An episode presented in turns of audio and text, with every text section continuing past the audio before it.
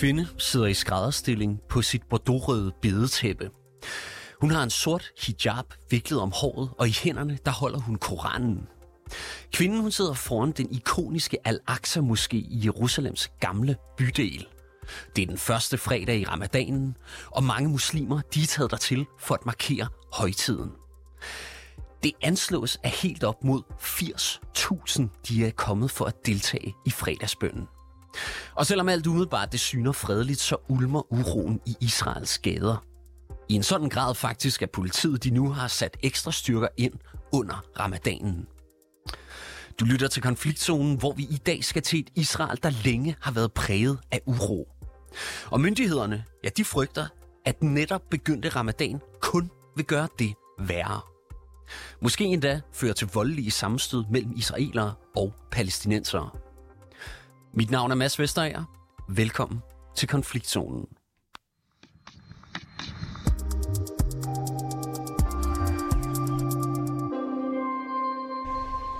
Og så kan jeg byde velkommen til dig, Jotam Confino. Godmorgen. God morgen. Velkommen til programmet. Tak skal du have. Du er freelance-korrespondent for USA Today og The Times Radio, og du har base i Tel Aviv. Ja, det er korrekt. Jeg fortalte jo kort her i begyndelsen af programmet, at israelske myndigheder de frygter, at ramadanen kan få volden til at eskalere i Israel. Prøv lige at forklare en gang, hvorfor skulle ramadanen kunne gøre det?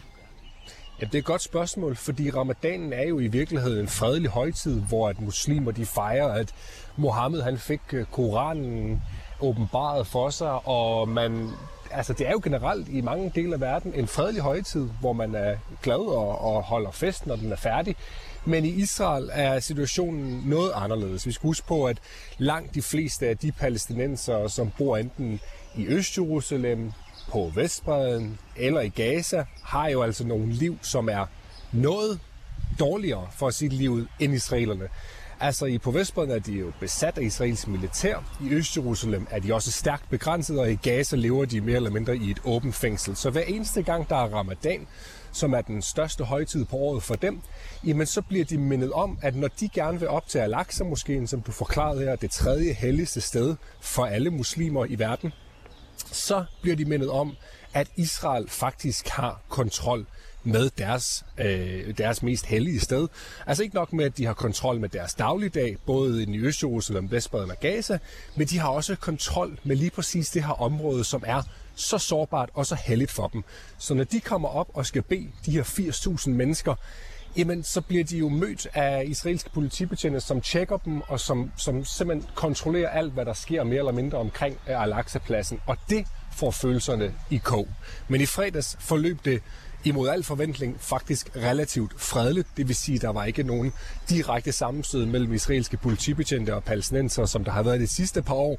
Men ramadanen var jo altså en måned, og det er langt fra slut. Og i weekenden så vi en anden type vold eskalere, ikke ind i Østjerusalem, men på Vestbreden, hvor en palæstinenser åbnede ild mod to israelske soldater, som øh, lige nu er på, på sygehuset. En er i kritisk øh, tilstand. Så øh, det er startet anderledes ud, end man kunne have forventet, i den forstand, at Østjerusalem indtil nu har været relativt fredeligt, men altså øh, konflikten mellem Israel og Palæstina, den buller afsted, og lige pt. der er det altså inde på Vestbreden, det foregår. Hvad er det så specifikt, som myndighederne de frygter kan øh, udfolde sig? Jamen, øh, de frygter jo helt specifikt terrorangreb. Altså, vi skal ikke mere end to uger tilbage, før at øh, der var en palæstinenser, der gik ud på åben gade i Tel Aviv og skød tre øh, civile mennesker en torsdag aften. En øh, døde af, af det her angreb. Og øh, det er lige præcis det her, man frygter. Man frygter, at palæstinenserne vil tage sagen i egen hånd, som de ofte har gjort, og simpelthen svare igen på Israels besættelse, på Israels behandling af dem, og øh, udføre en, række terror, en lang række terrorangreb. Og det har vi allerede set her i år, i år 2023, har vi set flere forskellige øh, terrorangreb, både i Østjerusalem, men også inde i Israel og på Vestbreden. Så de frygter, at ramadanen nu bliver endnu en mulighed for dem for at lufte deres frustrationer og simpelthen give igen. Altså gå ud og fortælle israelerne, at de ikke vil finde sig i at blive ja, besat og øh, kontrolleret på den måde, som de gør. Og det er jo blandt andet ved Al-Aqsa-moskeen, som du nævnte, og også Damaskusporten i Øst-Jerusalem, at myndighederne de virkelig frygter, at der kan komme sammenstød. Hvorfor er det egentlig det, Jotum Confino? Jamen Øst-Jerusalem og lige præcis Al-Aqsa er virkelig en heksekedel på mange områder. Til dem, der har været i Øst-Jerusalem og været herinde, så ved man, at kristne, jøder og muslimer, de går op og, hinanden, op og ned af hinanden hver dag. Og specielt jøderne og muslimerne har utrolig mange spændinger øh, imellem sig. Så altså Al-Aqsa-pladsen, Al-Aqsa-moskeen, ligger jo faktisk, bare lige for at gøre tingene endnu mere komplicerede, ligger jo oven på Tempelbjerget, som er det helligste sted for jøderne. Det vil sige, inden for en lille ramme, der har du det tredje helligste sted, hvor, øh, som, som muslimerne ser som deres øh, helligste sted, og du har jødernes helligste sted på samme plads. Så det i sig selv, det skaber jo en, altså en dynamit stang, som kan blive antændt når som helst. Der skal ikke meget til, før det hele eksploderer. Og Damaskusporten, det er ligesom den port, som, som leder ind til den muslimske del af Øst-Jerusalem. Så lige præcis de to områder er der utrolig meget kontrol med. Politiet er massivt til stede, og de sidste par år er det der, at vi har set volden eskalere. I år ser det faktisk en lille smule anderledes ud. Som sagt, det er inde på Vestbreden, at vi ser utrolig meget vold mellem israeler og palæstinenser øh, i de her dage, men det er noget, der kan ændre sig altså, på et splitsekund. Så politiet kommer til at blive ved med at være massivt til stede inde i Øst-Jerusalem, specielt når den jødiske påske, bare lige for at gøre tingene endnu mere kompliceret, når den jødiske påske her om en uges tid, den kulminerer med ramadanen, hvor jøderne så vil begynde at gå op på Tempelbjerget og besøge det. Det kommer til at skabe en situation, som vi har set før, hvor tingene kan løbe løbsk meget, meget hurtigt. Det er i forvejen en meget spændt situation, som Israel har stået i siden januar.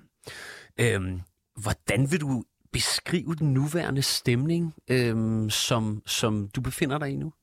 Jamen, ualmindeligt dårligt. Altså, Israel har jo en ny regering, anledet af premierminister Netanyahu. En meget fundamentalistisk, højorienteret og religiøs regering, som har meget lidt til overs for palæstinenserne. Faktisk vil de gerne have øh, annekteret hele Vestbreden. De mener, at det tilhører Israel, og palæstinenserne skal ikke have nogen stemmeret, eller skal have nogen rettigheder for den sags skyld. Det betyder, at palæstinenserne jo har været ekstremt frustrerede og også svaret igen på den her regering. Og øhm, det vi har set i Israel og på Vestbredden de sidste, sidste par måneder har været sindssygt voldeligt. Over 80 palæstinenser er blevet slået ihjel bare i 2023 i israelske militærretssager.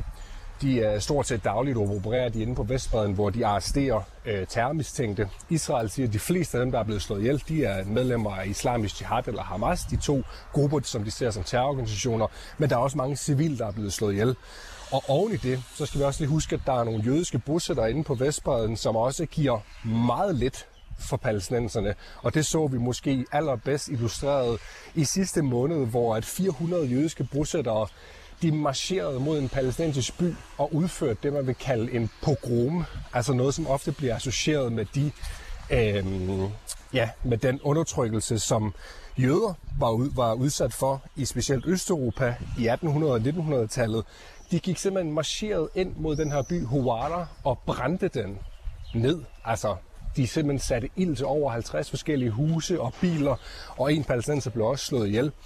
Så det er ikke bare militæret og palæstinenser, som, som, som clasher med hinanden. Det er altså også civile jøder, specielt på Vestbreden, som stort set dagligt går ud og udfører forskellige former for angreb mod palæstinenserne. Øh, om det er øh, molotov-cocktail, som de kaster mod deres hjem, eller om de forsøger at tæske dem simpelthen, eller hvad det er, de gør. Man ser det i stigende grad nu, netop fordi man har en regering, som på mange måder faktisk lader det her ske altså ikke fordømmer det i, i høj, høj nok grad. Og det vil jeg egentlig gerne holde lidt fast i, det der Jotam Confino, fordi hvad, hvad har de israelske myndigheder egentlig gjort for, at det ikke skulle komme til sammenstød mellem israeler og palæstinenser under ramadanen? Altså politiet og militæret opererer tit sådan på mange områder, i hvert fald relativt uafhængigt af regeringen. Det vil sige, at politiet har forsøgt at tage nogle foranstaltninger, som vil gøre det lettere for palæstinenserne at komme ind og besøge for eksempel Al-Aqsa-moskeen, fordi det er så vigtigt for dem. Så de har tilladt større bevægelsesfrihed. Vi skal huske på, at de over 2 millioner palæstinenser, der bor på Vestbredden, kan ikke bare krydse grænsen ind til Israel eller til Østjerusalem. De skal have tilladelse til det. Så man har givet dem i højere grad tilladelse til at komme ind og besøge Østjerusalem. Så større bevægelsesfrihed, det er en af de ting, man har taget i brug. Og så har man også nu undladet at gå ind og destruere palæstinensiske hjem, som er bygget ulovligt i forhold til israelsk lov. Det er også for at prøve at skåne palæstinenserne. Det kan lyde meget kynisk, at det ligesom er tilfældet, men ikke desto mindre, så er det altså tilfældet, at Israel har destrueret palæstinensiske hjem i Østjerusalem i overvis og gør det jævnligt, fordi de mener, at de er bygget øh, uden de rigtige byggetilladelser. Så det er også en af de foranstaltninger, man har taget, simpelthen øh, ja, stoppet med at udføre de her nedrivninger af palæstinensiske hjem.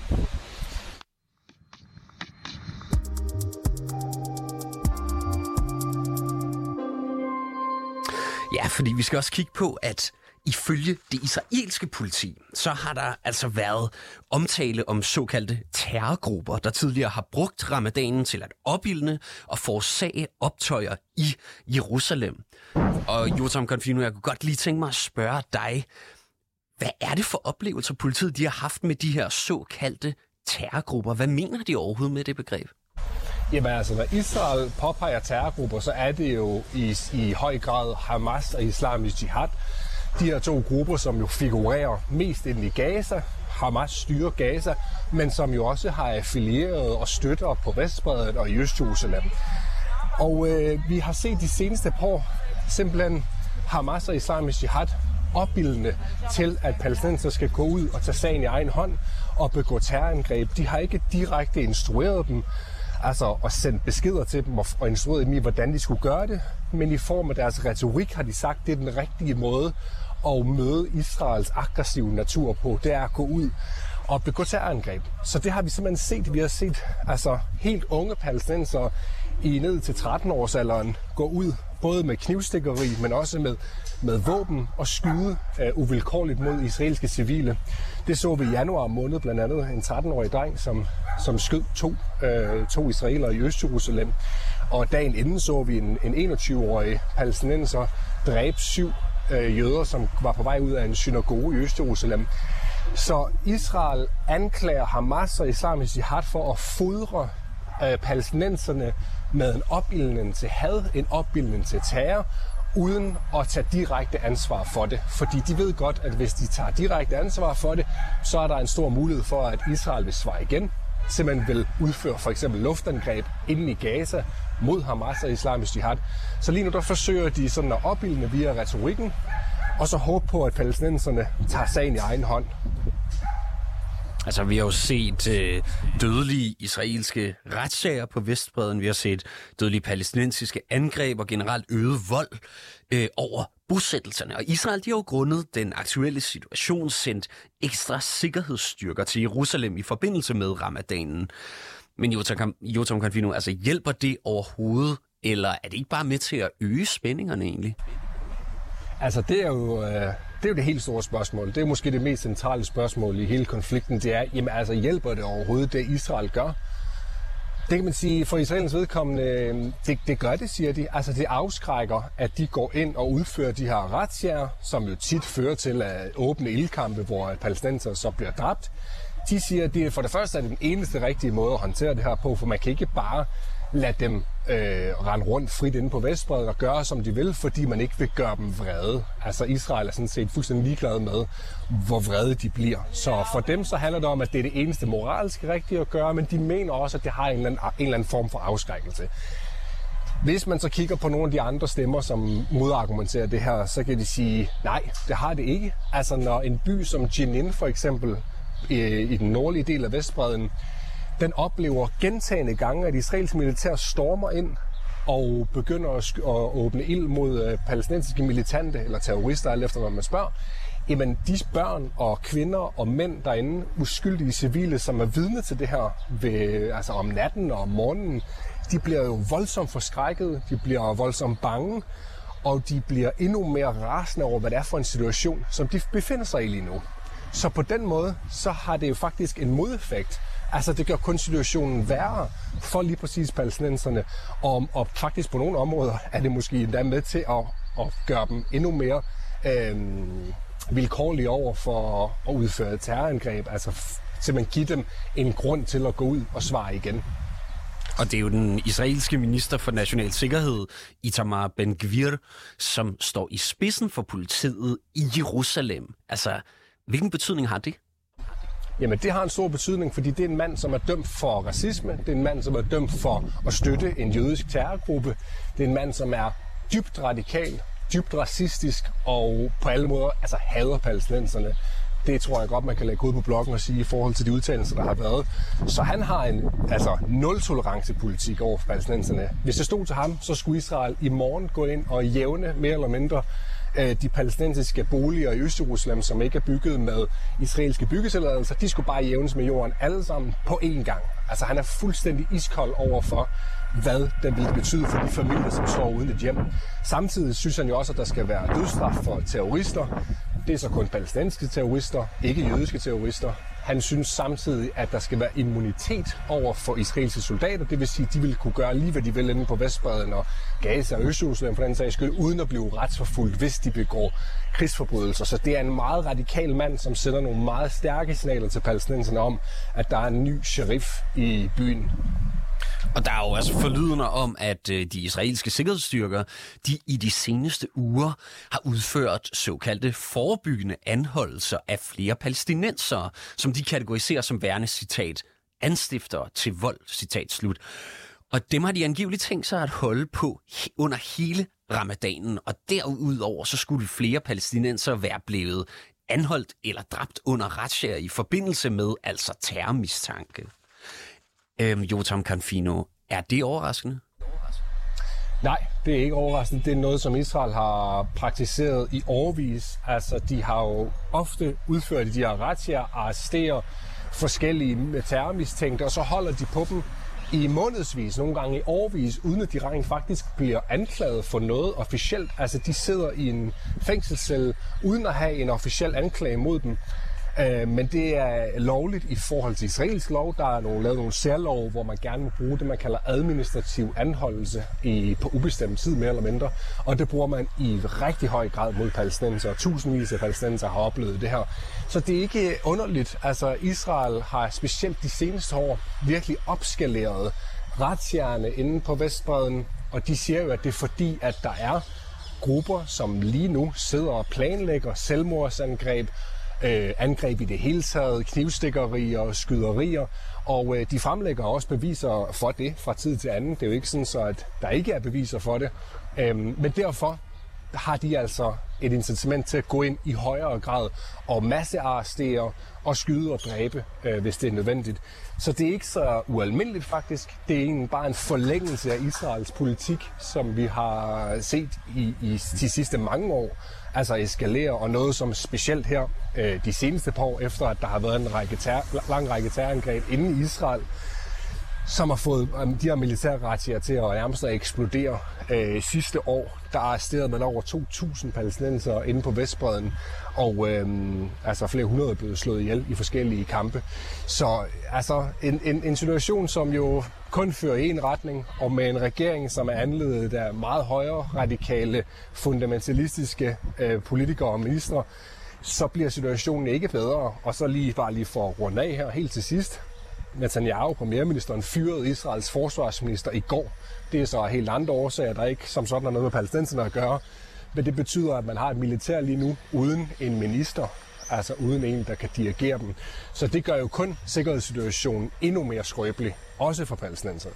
Og det kunne jeg egentlig godt tænke mig, at du uddyber lidt, fordi vi hører både om de her demonstrationer, der har været mod den israelske regering, og nu er der den her spændte situation. Altså man må formode, at den israelske regering er noget presset for nuværende? Den har ikke været, med, været mere presset, end den er lige nu i denne time. Øhm, det skyldes nogle juridiske reformer, som regeringen har tænkt sig at indføre, der mere eller mindre vil ugyld, øh, hvad det, ugyldiggøre højesteret. Altså tage magten fra højesteret og give magten til regeringen, så den kan udpege dommerne i højesteret, når den kan indføre en hvilken som helst lov, den gerne vil. Det har ført til masse demonstrationer i snart tre måneder nu i Israel, og det er kulmineret fuldstændig i går, efter Netanyahu fyrede forsvarsministeren, fordi han har været for svag, så at sige, over for de israelske soldater i reserven, i den israelske militærreserve, som nægter at aftjene værnepligt lige nu på grund af de her juridiske reformer. En fuldstændig kaotisk situation, og øhm, altså, som har anled, eller anført og medført ufattelig meget kritik internt i Israel, men også rundt omkring i verden. USA, Frankrig, Tyskland, England, stort set alle Israels allierede har påpeget over for Netanyahu, der skal findes en løsning, en konsensus omkring det her, fordi Israels demokrati mere eller mindre er i frit fald. Og jo, som Confino lige her kort til sidst, der kunne jeg godt tænke mig at høre dig. Altså, der er jo delegationer fra Israel og Palæstina, der mødtes egentlig ved et regionalt topmøde i Sharm el-Sheikh i Ægypten for en uges tid siden. Og der forpligtede de sig faktisk igen til at nedtrappe spændingerne mellem dem forud for ramadanen her. Men kan det overhovedet lykkes? Ja, det er jo ret interessant, at de her topmøder faktisk finder sted overhovedet, når man kigger på, hvad det er for en regering, Netanyahu han øh, anleder. Øh, det er meget interessant for det første, at de finder sted, og at de mødes. De mødtes også i Jordan øh, i sidste måned, og de har netop som du siger, altså, øh, de har jo sagt, at de vil, vil, vil med, altså, forsøge at gøre, hvad de kan for at nedtrappe konflikten. Altså, det bliver vi simpelthen nødt til at se på landjorden, før at vi, vi tror på det, fordi det er ikke tilfældet lige nu. Altså, det, det er jo selvfølgelig godt, at diplomatiske møder finder sted. Det er der jo ikke, man kan ikke sige, at det, det er dårligt. Men det palæstinensiske selvstyre har nærmest ingen kontrol med, hvad der foregår inde på, på Vestbreden. Og palæstinenserne er rasende over, at de overhovedet forhandler med Israel i en situation, hvor daglige retsjager fører til drab inde på Vestbreden. Så øhm, man kan sige, vi, vi, vi mangler stadigvæk at se en reel et reelt resultat af de her topmøder, men det er klart, det er bedre, at de mødes, end de ikke gør. Det kan man jo, det kan man jo altid sige. Det er bedre at tale, end ikke at tale. Det er der ikke nogen tvivl om. Jo, Tom Confino, mange tak, fordi du var med os her i dag. Det var så lidt. Altså, freelance korrespondent for USA Today og The Times Radio med base i Tel Aviv.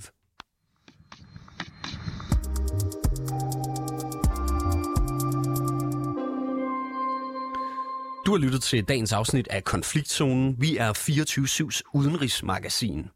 Mit navn er som sagt Mads Vesterager, og holdet bag programmet, det er Christine Randa og Sofie Ørts. Produceren i regiet, han hedder Oscar Chauffeur. Du kan lytte til programmet direkte mandag til torsdag fra 8 til 8.30, men du kan selvfølgelig også lytte til os på, som podcast. Tak for i dag.